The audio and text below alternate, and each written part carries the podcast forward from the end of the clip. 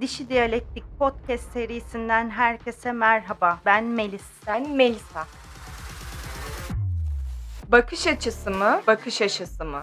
İnsanlara bakış açısı kazandırmanın bakış açısını bulmaktan daha zor olduğunu düşünenlerin podcastine hoş geldiniz. Kemerlerimizi bağladıysak Dişi Diyalektik Podcast serisi başlıyor. Bugünün konusu bela. Hazırsan soruyorum. Bela nedir? Ee, aslında birçok farklı şekilde yorumlanabilecek karmaşık ve çok yönlü bir kavram bu. Genel anlamıyla sıkıntıya neden olabilecek zor veya hoş olmayan bir durum diyebiliriz. Bela sadece negatif feedbackleri olan bir kavram mıdır? Olumsuz bir bakış açısıyla bakarsan eğer sorun zayıflatıcı bir güçtür. Bunaltıcıdır, umutsuzluk ve çaresizlik duygularına yol açar. Eee, ama olumlu bir bakış açısıyla baktığında bizi harekete geçmeye ve olumlu değişiklikler yapmaya iten bir motivasyon kaynağı olarak da görülebilir. Belayı anlamanın bir yolu var mı? Nasıl gelir mesela? Ya da çeşitleri var mıdır? Bela birçok biçimde gelebilir. Bir hastalık, yaralanma, yani bu fiziksel veya stres, kaygı gibi psikolojik de olabilir. Beklenmedik bir masraf olabilir, borç olabilir. Doğal bir afet veya zor bir yaşam deneyimi gibi ikinci dereceden de olabilir. Yani kişisel olmaktan ziyade toplumsal da olabilir. E, toplumsal bela toplum üzerinde olumsuz etkisi olan ciddi bir sosyal sorunu veya e, sorunları tanımlamak için kullanılan bir terim. Toplumsal belalara örnek verecek olursak da afetler, yoksulluk, suç, şiddet, madde kullanımı, eşitsizlik vesaire vesaire. Yakın zamanda yaşadığımız trajedi de buna dahil mi? Evet, depremler uzun zamandır sosyal bir bela. Binlerce yıldır var bu ve derin kaygı kayıp kaynağı olarak görülüyor, yıkıcı bir güç. Yine de e, yatsınamaz yıkım kapasitesine rağmen depremlerde tuhaf bir ikilik var. Nedir bu? Bir yandan doğanın gücü karşısında insan yaşamının kırılganlığının bir hatırlatıcısı olarak görülüyor.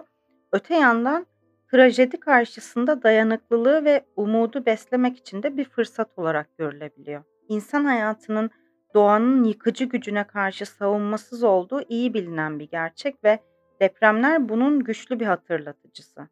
Yalnız depremler çok büyük acılara ve can kayıplarına neden olabileceği gibi önemli ekonomik ve sosyal hasarlara da neden olabiliyor. Böyle bir durumda çaresizlik hissine kapılmak kaçınılmaz. Ayrıca yenilenme ve dayanıklılık gibi güçlü bir e, itici güç görevi de görebilir depremler bu arada. Yani bir depremin ardından toplumlar ne yapıyor? Dayanışma ve işbirliği ruhu içine giriyorlar ve bir araya geliyorlar. Bu işbirliği toplulukların yeniden inşasına ve daha iyi bir gelecek için umudun tazelenmesine e, vesile oluyor.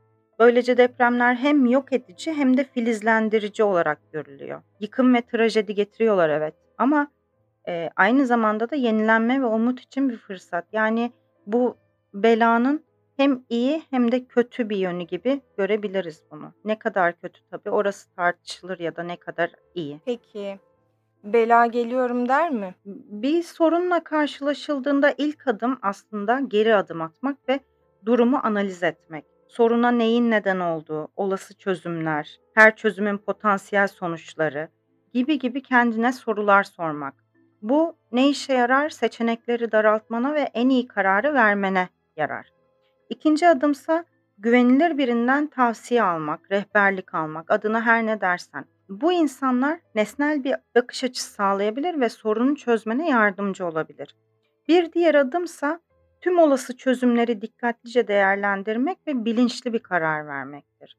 Her seçeneğin artılarını ve eksilerini değerlendir ve hangisinin senin için en, en iyi olduğuna karar ver. Yani bir sorun, bir belayla karşılaştığımızda önce bir durmak gerekiyor. Şöyle bir genel manada bakmak gerekiyor. Ve evet, soruna cevap verecek olursam bela geliyorum der. Aslına bakarsan bela üzerine doğru hızla gelirken ya da yavaş fark etmez. İlk ve en önemli olan belayı satın alabilmek. Belayı satın almak mı? Nasıl yapacağız bunu? Hepimizi derinden etkileyen toplumsal bir acı yaşadık geçen günlerde. Yani bir ay 40 40'ı çıktı işte. Bu bir belaydı ve maalesef bu bela satın alınabilirdi. Nasıl? Nasıl? Depremler doğanın yıkıcı gücü bir bela yani evet. Ve öngörülemiyorlar günümüz teknolojisinde ama öngörülebilecek olan ya da öngörülmesi gereken bela doğaya ait olan değil maalesef.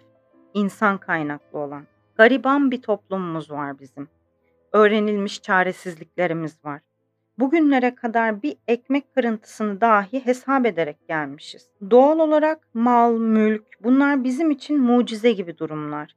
Duygularımız had safhada oluyor bu gibi durumlarda. E hal böyle olunca da mantıklı kararlar almak zorlaşıyor. Kimse düşünmüyor yani ben şu binayı bir gideyim de kontrol ettireyim yapısını falan diye. Adam yıllarca didinmiş, çabalamış, ev almış. Düşündüğü riskleri değil ki, heyecanları, umutları.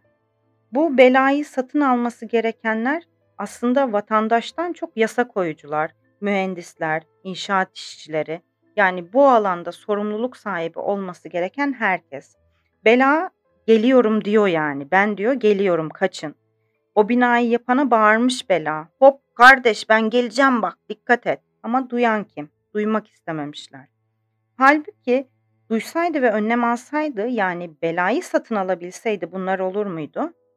Belki olurdu ama vicdanlar rahat olurdu en azından. İşte o zaman diyebilirdik ki biz kader. Ölümün nasıl geleceği belli olmuyor derdik mesela. Ama maalesef bazen ölümün nereden geleceği ışıklı tabelalarla karşımızda dursa da görmek istemiyoruz işte. Maalesef. Peki toplumsal belalardan başka neler var? Çağımızın toplumsal belalarından biri de sosyal medyanın yaygınlaşmasını sağlayan çağımızın hızlı teknolojik gelişmeleri. Bu hem olumlu hem de olumsuz etkileri beraberinde getirdi. Ne bunlar? Bir yandan sosyal medya dünyanın dört bir yanından insanlarla bağlantı kurmamızı, küresel bağları güçlendirmemizi ve uzaktaki arkadaşlarımız ve ailemizle iletişim halinde olmamızı sağladı. Öte yandan siber zorbalık, mahremiyet ihlalleri ve sahte haberlerin yayılması, dezenformasyon gibi yani bir dizi sorunu da beraberinde getirdi. Aynı zamanda toplumsal bela, eşitsizlik, yoksulluk ve sosyal uyum eksikliği gibi toplumumuzdaki daha derin sorunların bir yansıması olarak da görülebilir bu arada. Çoğu durumda bu konular birbiriyle bağlantılı ve etkileri hem fiziksel hem de sanal alemde görülebiliyor. Örneğin yoksulluk teknolojiye ve kaynaklara erişim eksikliğine yol açabiliyor. Bu da dijital okur yazarlık eksikliğine ve siber suç veya sömürüye karşı daha büyük bir savunmasızlığa yol açıyor.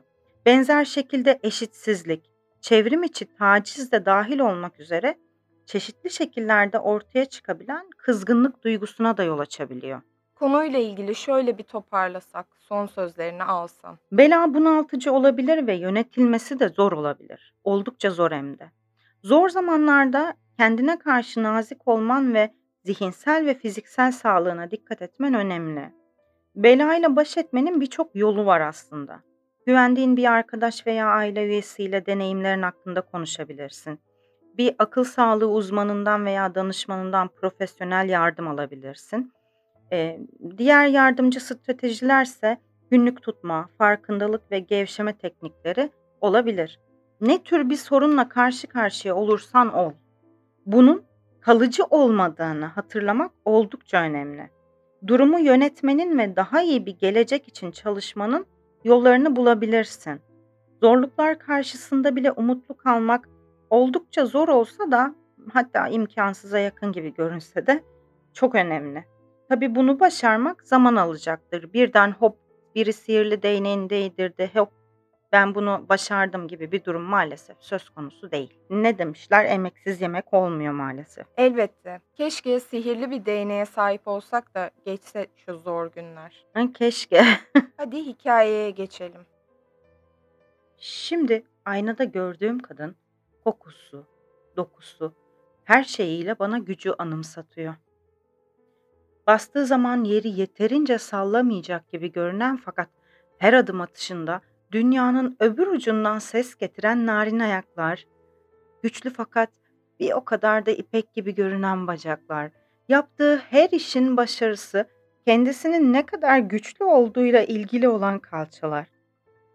Bana Bana Meksika bariyerini hatırlatan kıvrımlı bir bel, sahibi gibi dik başlı memeler, kemikli fakat oldukça zarif bir gerdan, ince ve uzun bir boyun. Tüm bu güzelliğe son fırça darbesi gibi duransa simsiyah ve fönlü saçlar. Sanırım tanışıyoruz. Evet, evet, tanışıyoruz çünkü çünkü bu muhteşem kadın benim. 40 yıldır düzeyli ve sadakate dayalı bir birliktelik yaşıyoruz. Ne o beni ne de ben onu bir gün olsun yarı yolda bırakmadık. Ben ona ihtiyacı olanları verdim, o da bana. Sanırım ikimiz de menfaatperesttik. O beni sömürdüğünü sanıyordu, ben de onu. Ki karşılıklı isteklerimiz karşılandıktan sonra bunun bir önemi olduğunu da sanmıyorum açıkçası. Tekrar dikkatlice bakıyorum aynaya. Ruhum nerede? Ruhumu göremiyorum. Bunun için aynaya mı bakmalıyım onu da kestiremiyorum. Çünkü bir kadeh şarap içip içime doğru bir yolculuk yapmak için saat çok erken. Ah nasıl da unuttum. Bugün kahvaltıya bir randevum var. Evdeyim. Burası bana yeterince güvende hissettiren tek yer. Bir an önce giyinmeli ve kahvaltıya tam vaktinde yetişmeliyim. Ne giymeliyim? Anneannemin hoşlanacağı bir şeyler olmalı ki bu onun dikkatini bir nebze de olsun kıracaktır. Ceket ve pantolona ne dersin? Aa, bu çok sıradan olur. Anneannem ne yapmaya çalıştığımı ilk saniyeden anlayacaktır. Bu olmasını istediğim en son şey. Ona ona gençliğini anımsatacak şık ve enerjik bir elbise. Tam isabet. Yine harikayım.